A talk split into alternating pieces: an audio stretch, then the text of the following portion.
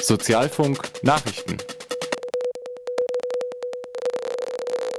Immer mehr Billigjobs. Es ist längst bekannt, nun bestätigen es auch die Profiteure. Es gibt immer mehr Zeitarbeitsjobs. Nach Einschätzung des Bundesarbeitgeberverbandes der Personaldienstleister kurz BAP wird die Zahl der Leiharbeiter bald über eine Million steigen. Im Herbst könnte die Millionengrenze erreicht werden, sagte BAP-Vorstand Andreas Dinges. Derzeit müssen rund 800.000 Menschen mit einem Zeitarbeitsjob klarkommen. Der Anteil liegt damit bei 2,3 Prozent und könnte sich in den nächsten Jahren bei 3 Prozent einpendeln. Nach den Berechnungen des Deutschen Instituts für Wirtschaftsforschung TIW lag der Anteil bei Dienstleistungsberufen nur bei 1,2 Prozent, während er in den Fertigungsberufen 6 Prozent betrug. Mehr als ein Viertel der Zeitarbeiter habe obendrein nur befristete Verträge, wie das Statistische Bundesamt mitteilte. Derzeit sind in der Leiharbeitsbranche drei Viertel aller Mitarbeiter im Niedriglohnsektor tätig. Jeder zehnte Leiharbeiter muss ergänzend Hartz IV beantragen. Das mittlere Bruttomonatsentgelt war bei den Zeitarbeitsfirmen mit 1419 Euro im vergangenen Jahr nur halb so hoch wie der Durchschnittsverdienst aller sozialversicherungspflichtig Vollzeitbeschäftigten. Der lag nämlich bei 2720 Euro. Das Leben wird teurer, Einkommen real gesunken. Die Verbraucherpreise in Deutschland sind im Juli im Vergleich zum Vorjahresmonat um 2,6 Prozent gestiegen. Das gab das Statistische Bundesamt bekannt. Damit verharrt die Inflation seit Mai auf demselben hohen Niveau. Die Teuerung liegt deutlich über dem Wert von 2%. Bis zu dieser Marke spricht die Europäische Zentralbank von Preisstabilität. Stabile Preise sind in Deutschland also nicht gegeben. Dafür sank aber das Realeinkommen. Die tariflichen Monatsverdienste stiegen nämlich von April 2010 bis April 2011 nur um durchschnittlich 1,5 Prozent.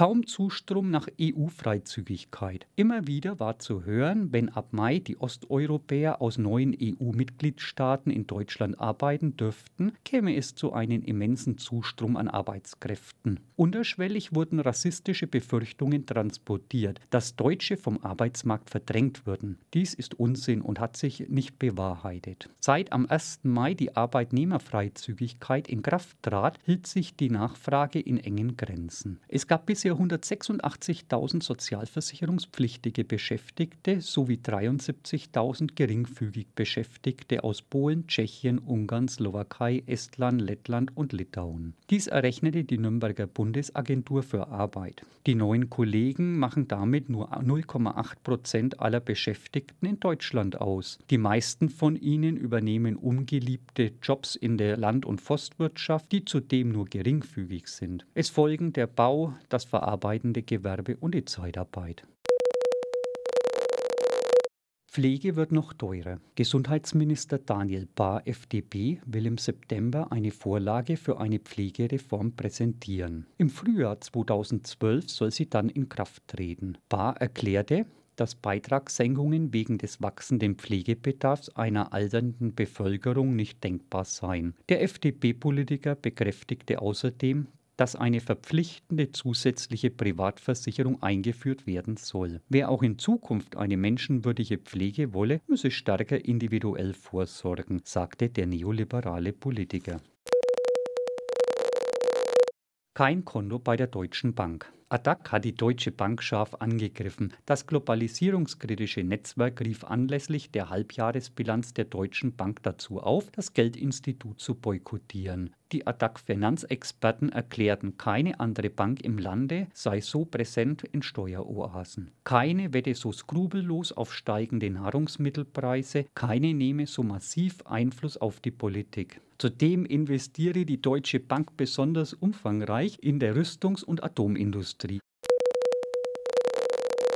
Millionenschaden durch unfähigen Manager. Im Prozess gegen den früheren Arcando-Chef Thomas Middelhoff hat der Insolvenzverwalter Hubert Görg eine neue Schadensberechnung vorgelegt. Ein Gutachten in seinem Auftrag beziffert die Schäden, die durch Middelhoffs undurchsichtige Immobiliengeschäfte entstanden sind, auf rund 234 Millionen Euro. Bisher war Görg von einem Schaden von 175 Millionen Euro ausgegangen. Dies musste nun korrigiert werden. Mittelhoff hatte Arcandur 2009 an die Wand gefahren. Der Konzern bestand aus Karstadt und Quelle. Bei der Konzernpleite 2009 besaß Mittelhoff nach eigenen Angaben 50 Millionen Euro Festgeld. Bei Karstadt Quelle hatte er als Vorstandsvorsitzender laut Geschäftsbericht 955.000 Euro kassiert. Dies hatte er offengelegt, weil Gerüchte aufgekommen waren, er sei privat pleite. Inzwischen betreibt Mittelhoff mit dem Unternehmensberater Roland Berger und dem Investmentbanker Florian Lahnstein die Investmentgesellschaft BLM. Gerade hier in Nürnberg stehen viele ehemalige Quelle-Kollegen immer noch auf der Straße.